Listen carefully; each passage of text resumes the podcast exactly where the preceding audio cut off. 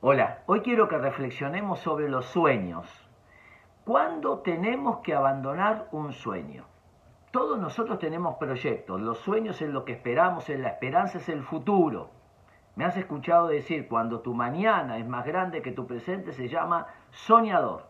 Cuando tu pasado es más grande que tu presente se llama depresión. Prohibido jubilarnos de acá, siempre tener proyectos. Ahora, Bernardo, ¿Cuándo tengo que abandonar un proyecto? ¿Qué hago cuando un proyecto no me sale? Entre las cantidades de, sugerencias que podríamos dar, anoté tres. La primera, dividir el proyecto en trozos pequeños. Lo mínimo es lo máximo.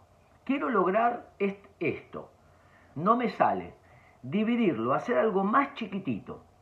Esa pequeña acción dos o tres por día que haga me va a ir acercando al objetivo.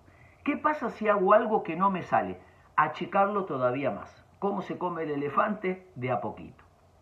Muchas veces no logramos los sueños porque los pasos o las metas que damos son demasiado grandes.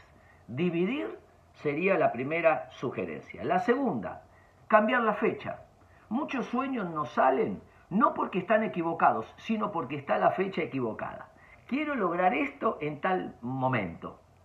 Y tal vez correr las fechas es lo que permita entonces poder armar el proceso para llegar al suceso. Y lo tercero, la ley del aprendizaje. Pruebo A, pruebo B, pruebo C, pruebo F, busco mentores, el mentor es el que ya logró lo que te gustaría lograr. Dicen que el inteligente aprende de sus errores y el sabio de los errores de los demás, porque duele menos.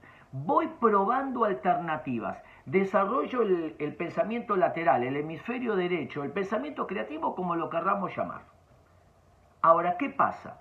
Cuando dividimos en trozos pequeños, no sale, cambiamos la fecha, no sale, y probamos de todo y no sale.